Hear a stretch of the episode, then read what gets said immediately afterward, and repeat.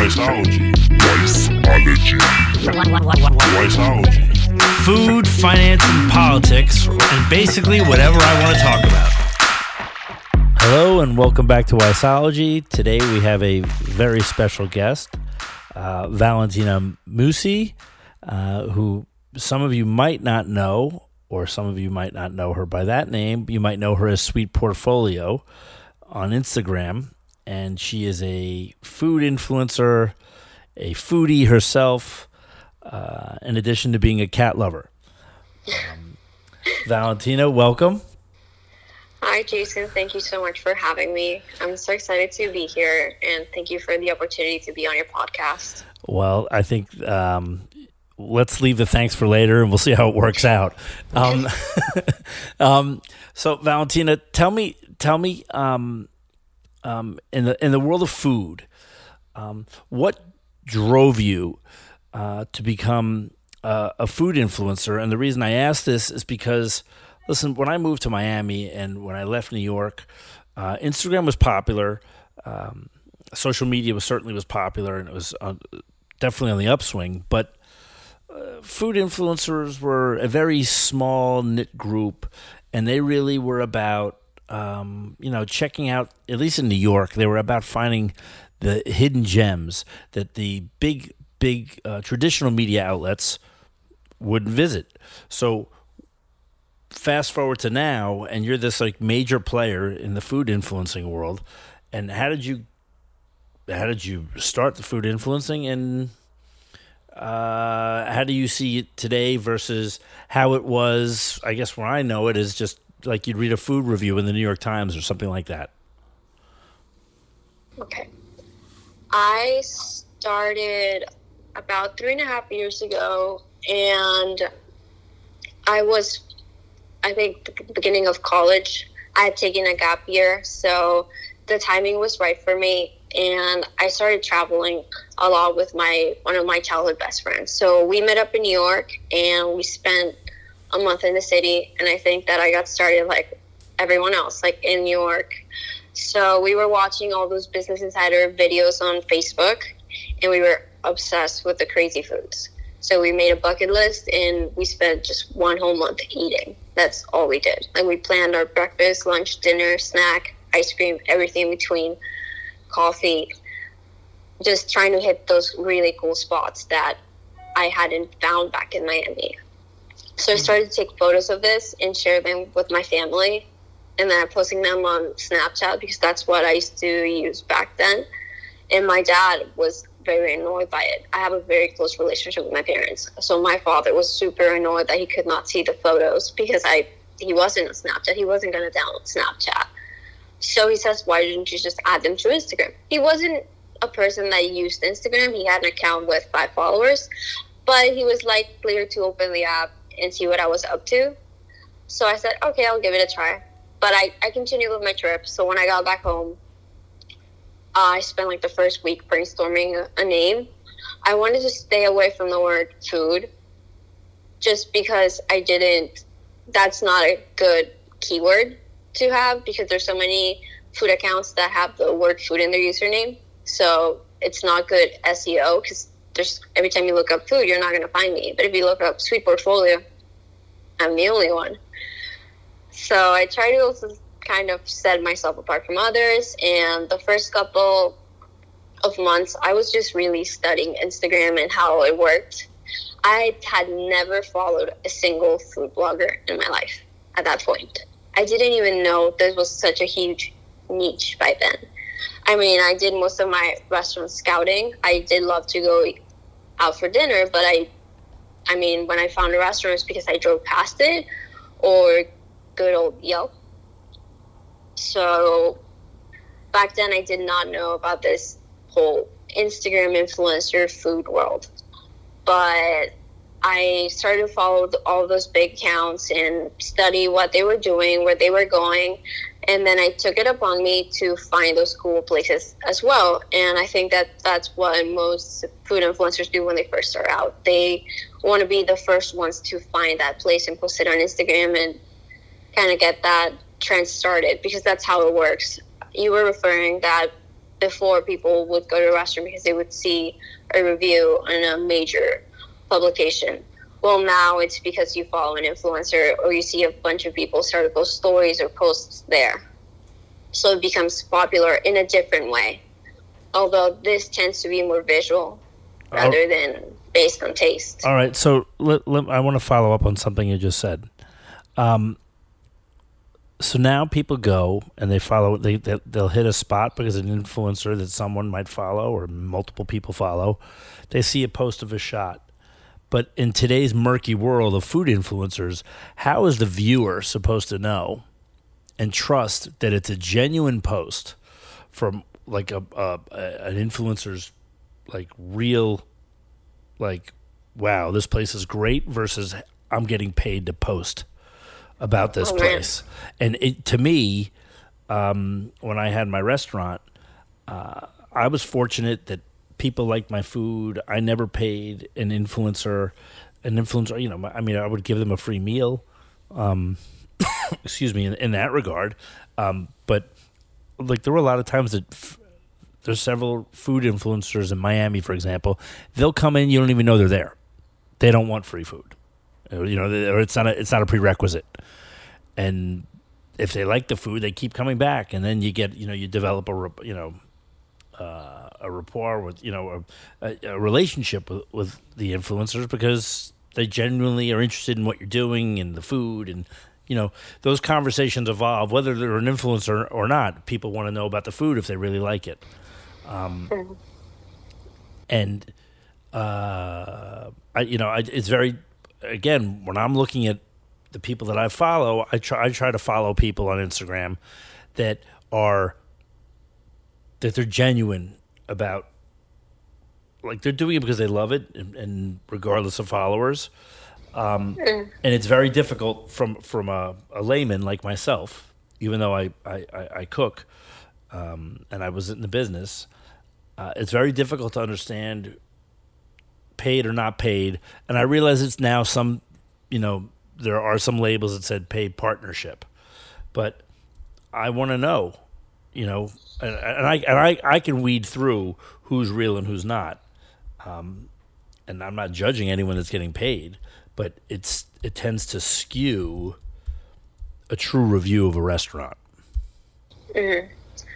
I mean, that's that's a very difficult question to answer, just because I know um, how the foodie community works so well. They call themselves foodies, um, and it's difficult because after you hit a, those like first ten thousand followers, you start to get flooded with invites.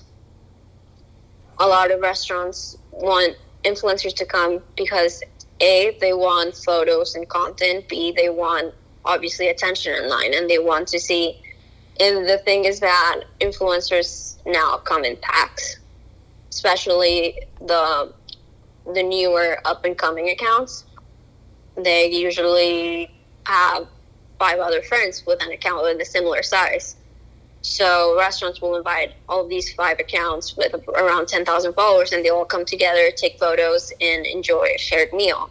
So the restaurant gets a lot out of it. A, they just pay them in food and B, they get this amazing content in return. So it is difficult to know when it's genuine. Like when I accept an, an invitation, I usually have, um, the restaurant usually reaches out through their publicist.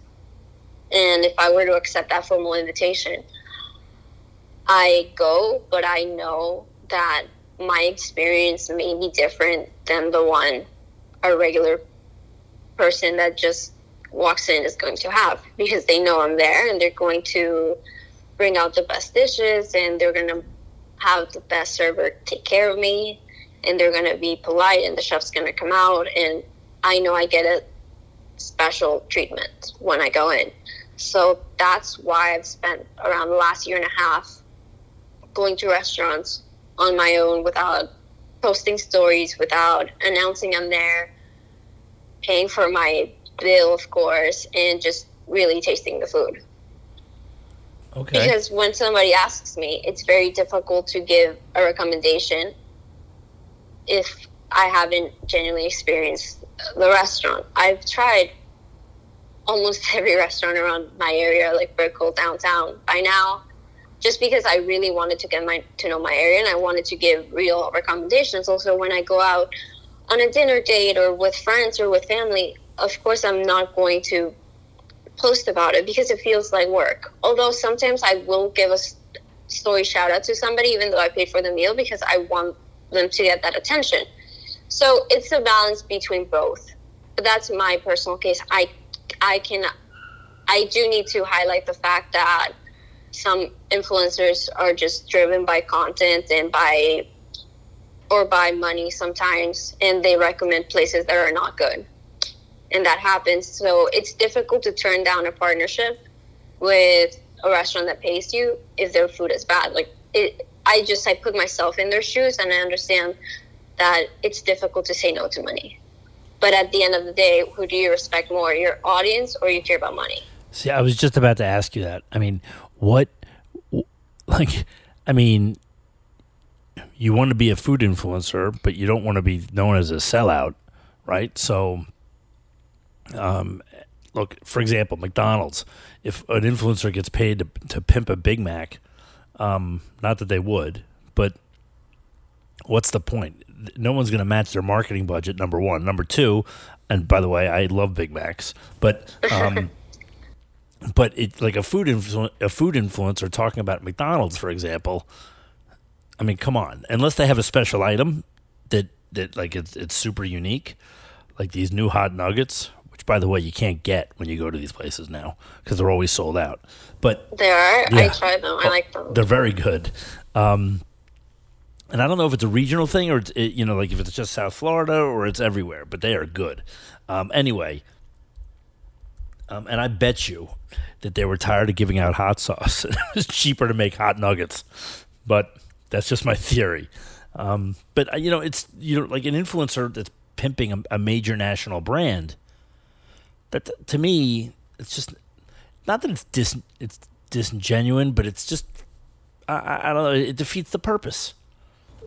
Places like that don't need. And, and by the way, I I applaud any influencer that's making money from from you know making an income by by selling their influence to major national brands. Um, I have no problem with that. But when someone's following you because they like your food recommendations, you know, be it recipes, restaurants, or you know certain items you can buy in a store, um, you know, a, a consumer packaged good.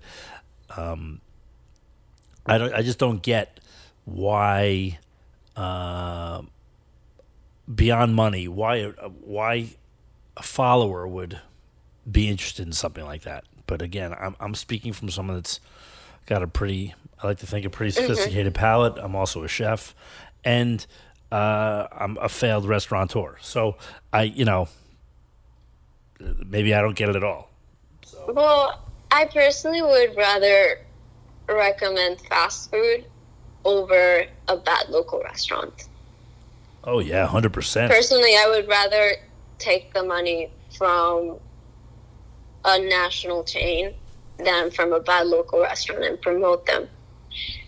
Um, but I have worked with fast food before. I worked with Wendy's, and when I worked with them, I was very excited because when I first moved to the U.S., um, that was like the first fast food I tried. And, you know, uh, I was a very, very picky eater growing up. And I know that sounds funny coming from a foodie, but I would, I ate my first burger about two years ago. Before that, I Come on, No, you can ask my parents. I was I believe you. I just it's just an unbelievable story. So I I was afraid of bread. Like I would eat pizza and, and things that were bread like, but I would never eat bread. Um, but after starting my account, I was forced to because these chefs would bring out the food. I was forced to try it. So I I tried burgers and I and I liked them. Obviously, I cannot compare a a great burger like I love um, Kush in Miami and Wynwood but obviously you cannot compare that to fast food. But anyhow, going back to the to Wendy's, they had chili, and I absolutely love chili, even if it's fast food chili or great chili. I just love it in general. So that was my go-to fast food because of the chili. Because it was Okay. the only option I could I could eat. So for me, partnering with them made sense. I thought it, I liked Frosties. Uh, I do know that a brand like Wendy's has so much recognition, but in order for me to make my a living and my business sustainable, I have to compromise and work with brands like this one. Although I do personally like it, so for me, it seemed like it was a good partnership. I have turned down a lot of partnerships just because they don't match my brand or it's something I don't personally believe in or I don't think it matches me. I mean, for instance, I mean, I, I don't want to name drop, but for instance, I had Sunny D, like the, the juice, reach out. I don't drink that.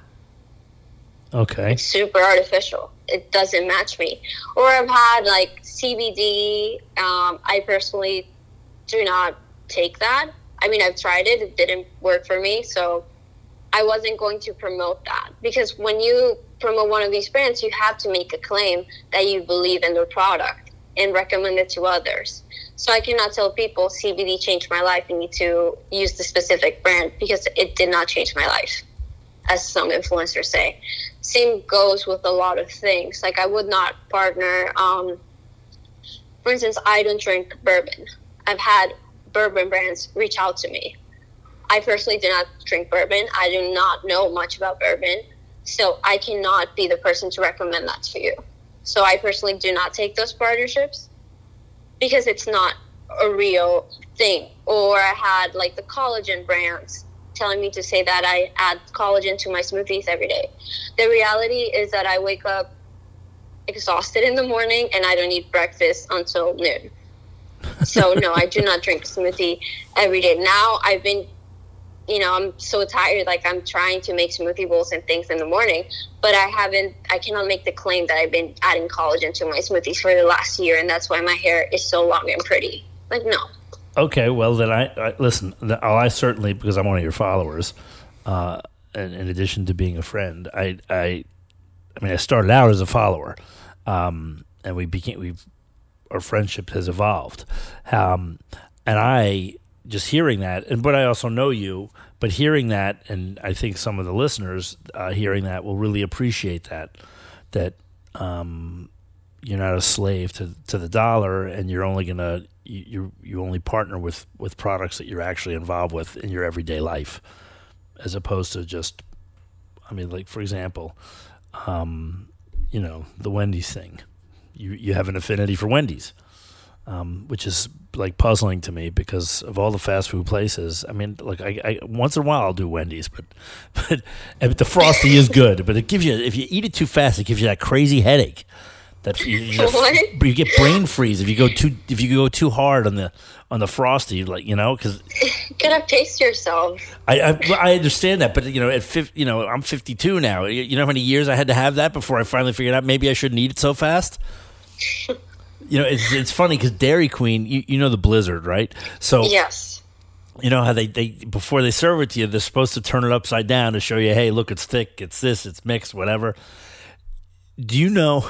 I don't know what the freezing temp of a, of a Wendy's frosty is, but you could hold that thing upside down for like ten minutes and it will not melt. I don't know how they do it. It's so goddamn cold, and you, you could you could give yourself an aneurysm if you try to use a straw eating a frosty. Um, well, I went inside their kitchen and I saw how they made it. They just used basically a soft serve machine style thing, and it's super thick. It just looks like soft serve, but somehow it just doesn't fall. It's really insane.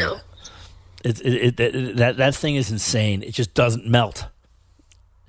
And it's funny when it finally decides to melt, like three hours after you order it, it's instantly soup. but until then, it has great ice cream integrity. That's very accurate. So let's talk about um, some of your favorite. Uh, first of all, tell me what your favorite food is. My favorite food. Um, my favorite Your personal ever. favorite food. I'm sorry. Your personal favorite food. My f- personal favorite food. I actually had somebody ask me the other day, like a follower just randomly DMs me and asks me, if you were on death row, what would your last meal be? Okay. Which was a very dramatic question way of asking the same thing you asked me. well, I, I- I wasn't putting a gun to your head, but like since the, the the follower did it, I mean, Okay, well I'm I'm death row, who knows for what crime. But um two pounds of my mom's lasagna. Like straight up two pounds. now what? That's interesting. Why two pounds? it's your last meal. Maybe you'd have a pound and you get something else, or no?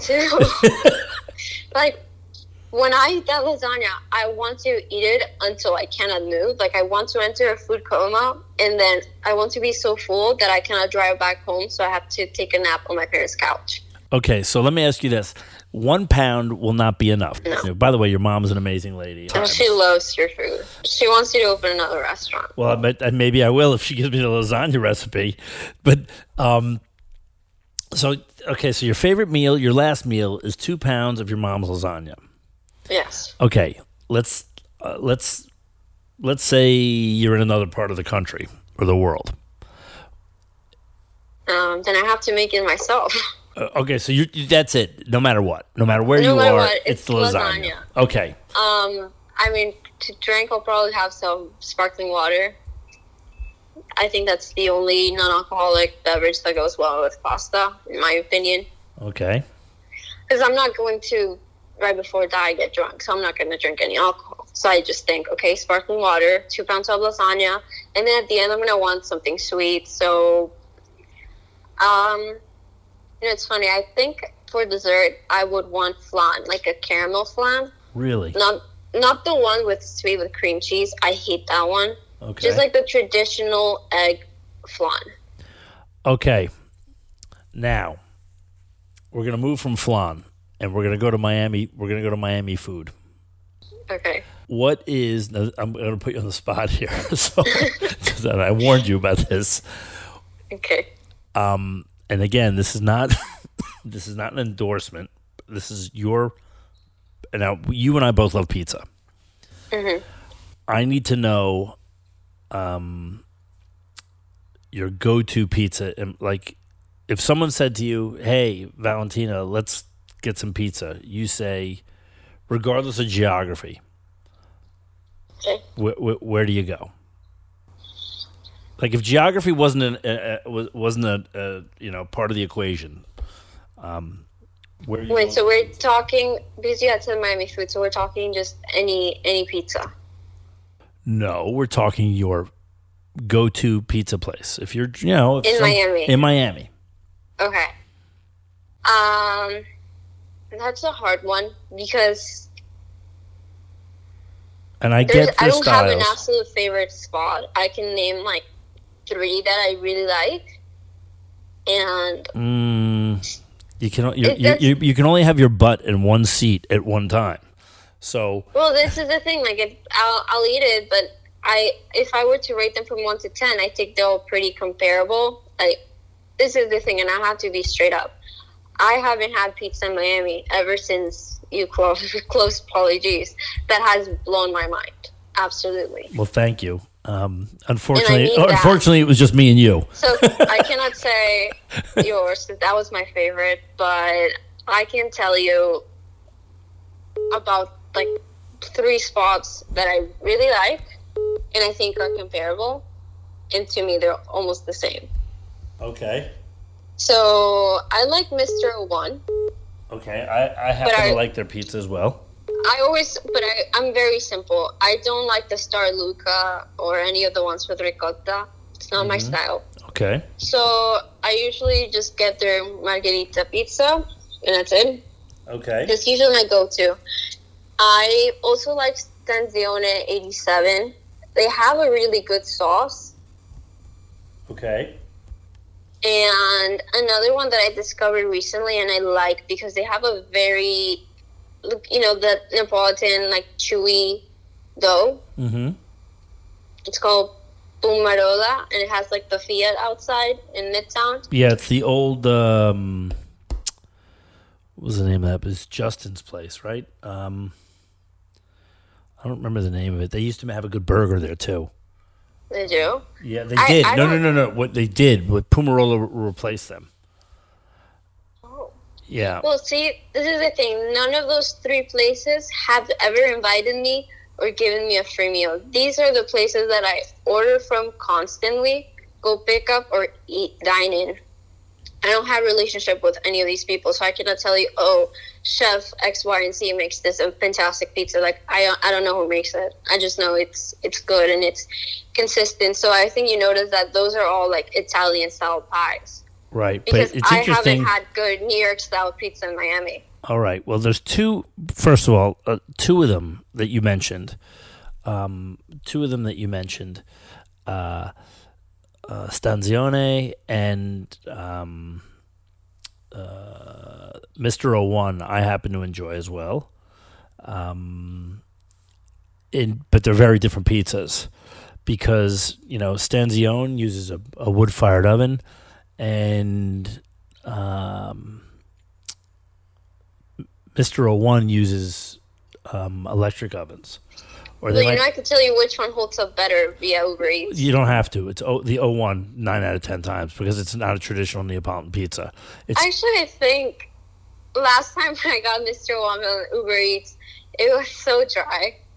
It was Really? terrible. uh, you know, Actually, I think I think Stanzione holds up better because it's a little bit closer to my apartment, so maybe that's Okay, why. well that, that that is why because he makes a very good Neapolitan pizza, um, and you know basically cardboard boxes and delivery have essentially killed um, more pizzas than dictators have killed um, innocents in various countries.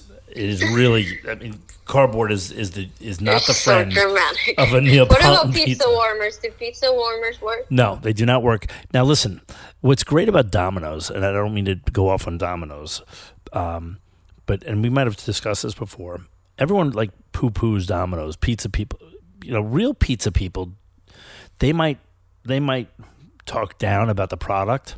I, first of all, my first job in pizza, by the way, was, I was in high school. I worked at Domino's. Um, and I will tell you that a company that can build that product with that type of consistency and deliver it to your door in 45 minutes and have it taste relatively the same way every time, that's an accomplishment in itself. That is that is to be applauded in terms of operational skill and like quality and they do for what they're doing and you know i'm sure little caesars does it. I was never a little caesars guy. But but you know and the papa john's people uh, you know they all I have, like Papa John's. but they've all figured it out. They, you know, they, they- like it's very difficult. Like if you if you like you talked about stanzione and and and um uh, 01 and Pumarola I can't I can't speak to. I've eaten it once at the Boca Town Center and it, it just it was, That's not the good location. I've had that one. That wasn't. yeah it was not a it was not a pleasant experience. Um, Yeah, because they're in the food court, so they they make their product worse. But the Midtown one is like legit. I don't know. I okay, well, I don't want. I, I again, I because I've only had the one, so I can't really talk about that, right? I mean, I, educated. I just I can tell you my experience at the town center, and seeing what they do with the dough and leaving it out like that, and when it starts bubbling on top of the bubbling, it's not a good look. Anyway, I don't want to get. Oh. I don't want to know. Yeah, no, no, no. It's not a bad. It's not. It's not a gross. It's not a, like. A, it's not like a science experiment. It's just that's what you know. When you leave dough out, that's what it does. It, the yeast it grows. So, um, anyway, uh, I, I just think that like it's very unfair to compare. Um, it's like a Big Mac, uh, or you know, like a Domino's pizza. Anywhere in the world, unless you go to some weird country where they like different toppings, they don't like you know, you know, versus what they have here in the states. It's amazing to pump out that product consistently, and I think most small private restaurants try to do that the same way. But you just said that sometimes you have a good experience or a bad experience with delivery, and it all depends on who's making it, and and and the duress or stress that it, you know a, a, Well- certain restaurant's under. also, these restaurants invest into food scientists, and they figure out a way to make the product consistent and to last the delivery period. And it's it's much different. Like this is fabricated to last, unlike a local restaurant. That's right. That's right. Um, and I'm all about local, um, but certain pizza won't won't travel. Um, but that's You know what pizza place I want to ask you? Uh, there's two pizza places in Miami I want to ask you about that I do not like, and people get really upset at me for not liking them. which ones? Okay, Sir Pizza in Key Biscayne. I, I ate there the other day. And my son had a lacrosse practice there, and I I sat in, in Sir Pizza and waited. Do you like it? Now, it's not it's not my it's not my style, but I get it. Um, you know, one thing about uh, one thing about pizza that that um, you know, pizza's a comfort food, right? So, like, if I was living and grew up in Key Biscayne, I think that place has been there forever. Um, if that's the only thing in town, and that's all people are used to, and they're growing up on that, then that's what they love, right? I mean, that's one of the things um, about pizza. People So gravitate. Key Biscayne people have no good taste in pizza. No. That's all we're saying. They're a product of their environment.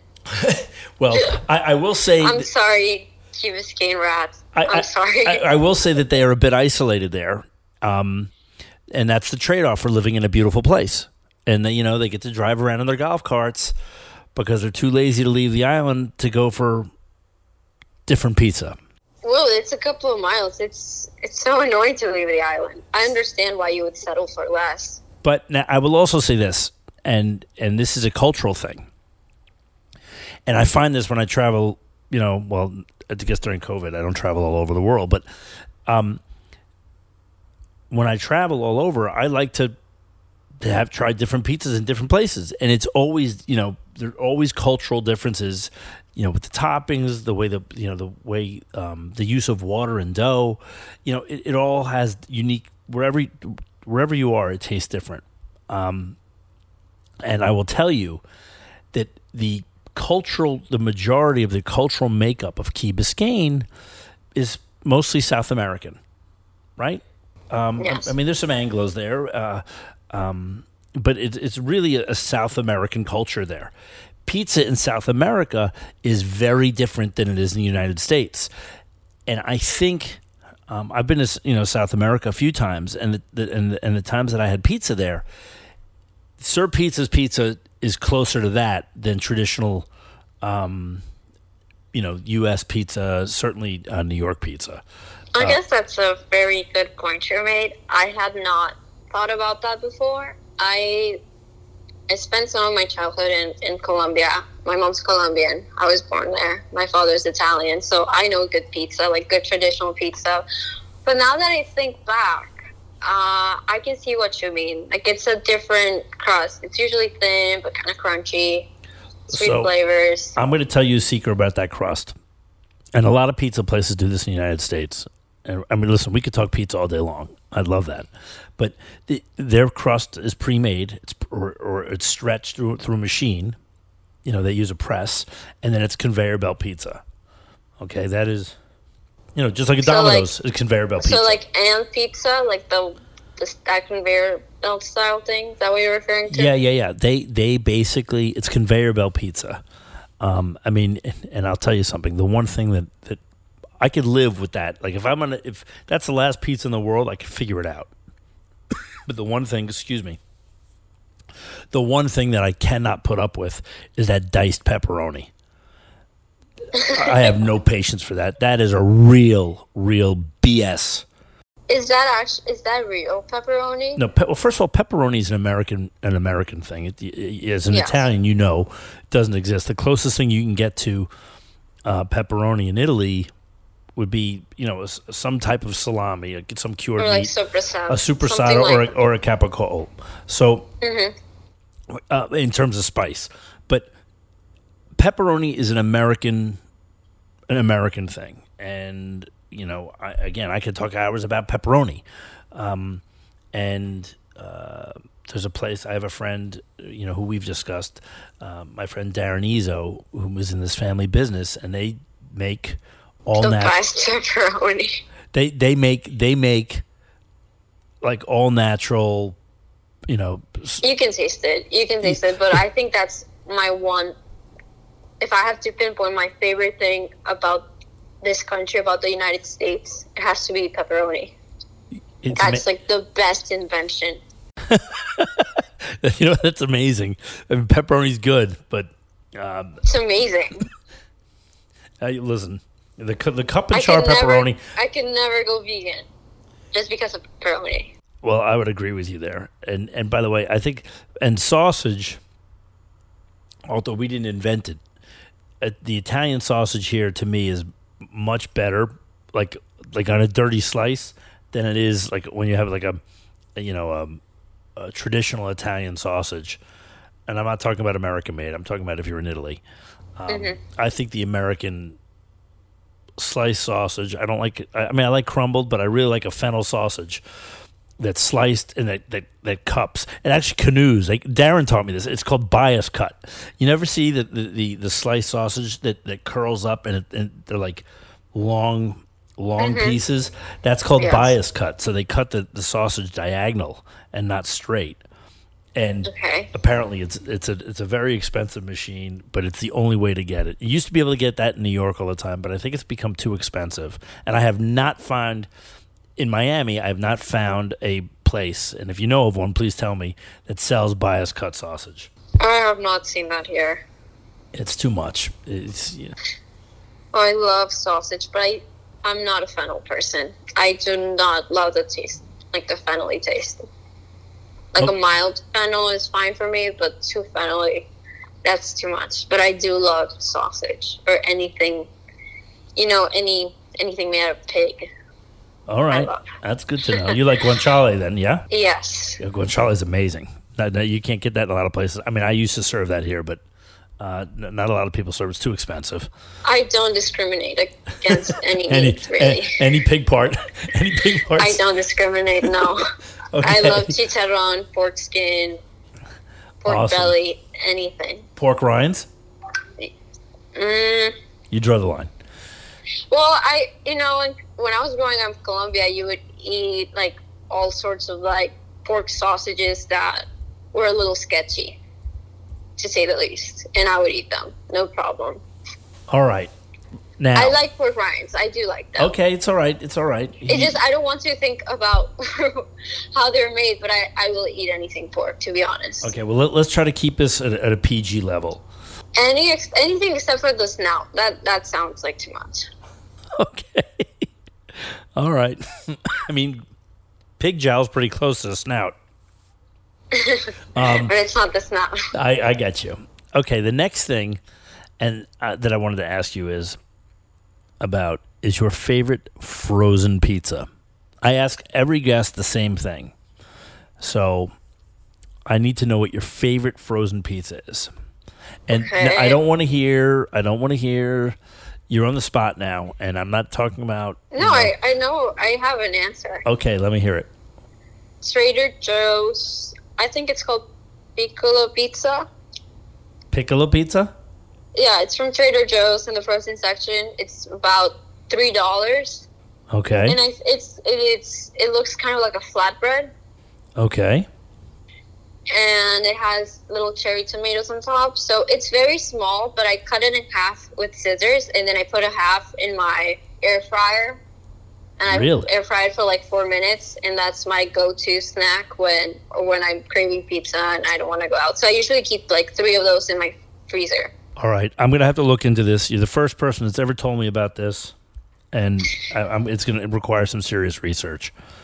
and the air fryer thing is that's is that a recommended thing that they do, or is that something that you do? That's something I do because it's faster than an oven, and I don't have to wait for it to really preheat or anything. Okay, but have you cooked it on its own minutes. before the air fryer? Uh, no. I just figure out the air fryer would be easier. Okay, so it's a speed thing. I, I got you, but it'd be interesting to do a taste test, right? To see. Yeah, now I have now I have to do a taste test. Now that you mention it, I mean for me it was convenient, but it also tastes fine. I add um, red pepper flakes on top, and it's like a quick lunch or, or meal or snack, whatever. Just because I cook so much every day that I don't feel like actually making food for myself. Like I spend the whole day baking a cake or making some sort of recipe. So by the time I have to actually eat something, I, I either order or eat something frozen All right. Well, I, listen. I learned something very new today, and I cannot wait to go down to. Tra- Maybe I'll go to. You know what's funny? I have to go down to the beach today, south of Fifth. I'm meeting a friend who doesn't. he lives south of Fifth, doesn't leave. So I'm going to go down there, and I'll when on my way back, I will stop at Trader Joe's, and I'll pick a couple up, and I'm going to have to There may be a line. But that Trader Joe's always has a line now that there's like all the. They do take the social distancing and well, very I'm, I'm seriously, okay with so that. they always have a line. I'm okay with that. I mean, if you- you're you're talking about a pizza thing I've never heard of, so I've got to go check it out. Well, you know, I actually wanted to ask you about another pizza place quickly. Uh, yeah, so, sure. and this is around. I know you're familiar with this area. So, Steve's Pizza. I went to the same school as your children, so that was the go-to spot back in the day. I don't know if it still is, and I always strongly disliked. I don't want to say hated it, but I strongly disliked it. Okay, so I'm gonna I'm going to again. I I I, I don't want to talk badly about anyone or anything in the food world, um, and I think that the business they've built there is like is an absolute mystery to me. Um, an absolute That's what mystery my father always said. and I, I, and, and and when I say this, I, I say this from a point of jealousy. Okay, I'm not. I don't. I don't begrudge them success. Um, because there is another slice place that's up the street that I don't want to mention the names. That I think blows that place away. Reviews. Um, blows it away. And, and anyway, and it's still it's still, you know, what again, I don't want to get into negativity, at least with food. I do not understand and I and, and I didn't understand this and maybe that's why my restaurant failed here. Um, but I can tell you that I, I do know that I never went to that place.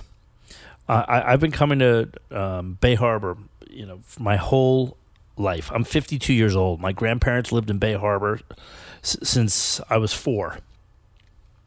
So, I, you know, spending time in Surfside, Florida, and Bay Harbor my whole life, um, whether it's visiting and now living, they never, my grandparents never took me there, ever. I never knew about Steve's until I moved down here, or when I was doing due diligence for the pizza place, and I went to Mario the Baker when Mario the Baker was good on Dixie Highway, and I never got to eat the good Mario the Baker. yeah, well, it was unbelievable, and I found it unreal. I found it late in life. I will tell you that when I went to Steve's, it's not for me. Okay, and what I didn't realize in South in South Florida, certainly in Miami, is this this overwhelming need to have savory foods injected with a level of sweetness in them.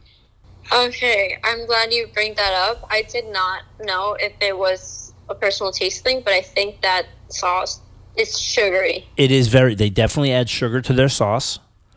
Um, which, by the way, that's they're, It's, not, that's, it's normal. that's I not uncommon because you're trying to cut out the acidity, but they go above and beyond. especially if you use acidic tomatoes. Yes. You have to. It's normal, Yes. but And- by the way, there's a line out the door at the place. People love it. I don't get it. I don't like sweet sauce at all, and theirs is just it's beyond. But people love it, and th- that is the only explanation. And South Americans love sweet food, not just. Not, not not just not just no it's true Cubans love sweet food I mean the guava and cream cheese oh, have you ever had Cuban pizza? yeah I don't want to get into that um, I think we're gonna offend too many people. Yeah, listen, I will tell you the Cuban sandwich and I love Cuban pork and I love I love the, the dishes that they make with with the rice and and and, and you know with the chicken and the, and the meat whatever. I, I I love Cuban food. and I never ate Cuban food before. Um, before coming here. I love love love Cuban food, but the obsession the the pizza's horrible and again, it's not because Look, there's a place in Florida. I'm not going to mention the name. It's very famous. The Cubans love it. They swear by it, but they grew up on it, I I know what you're talking and about. And that's. And we're not going to mention the name.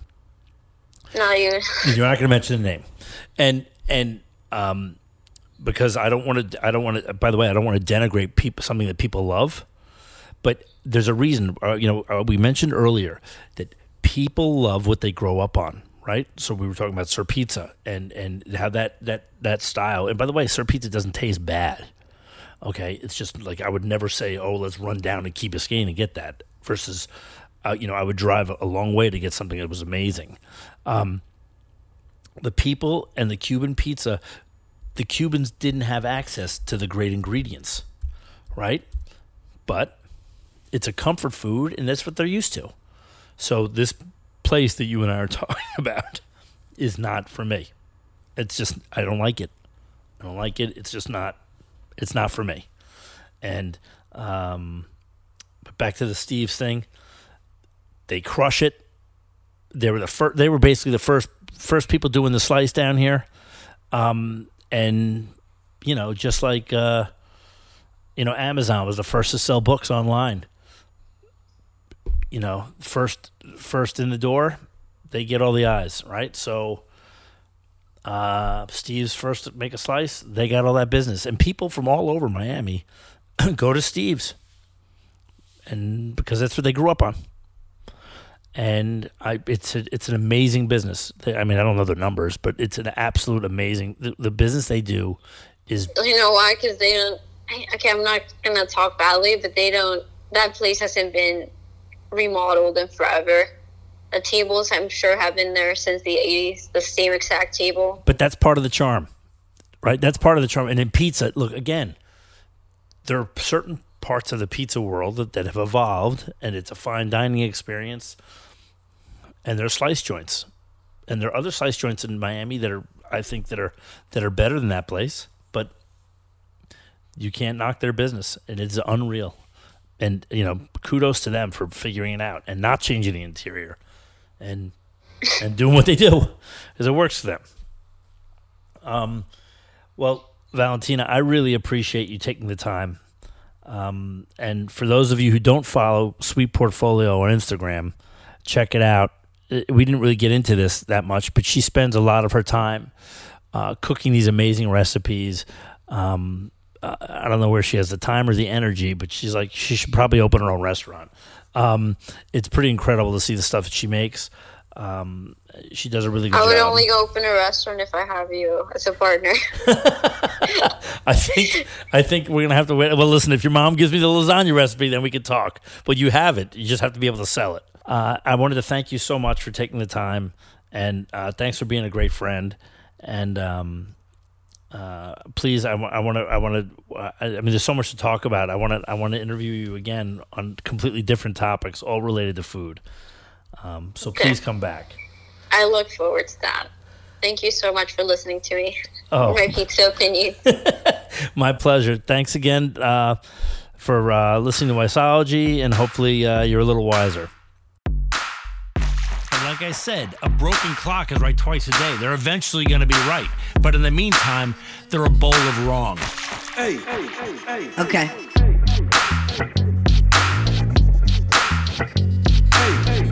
A solid Olympic 10. Wiseology. Wiseology.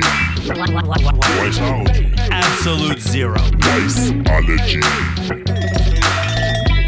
Wiseology. Wiseology. Food, finance, and politics, and basically whatever I want to talk about.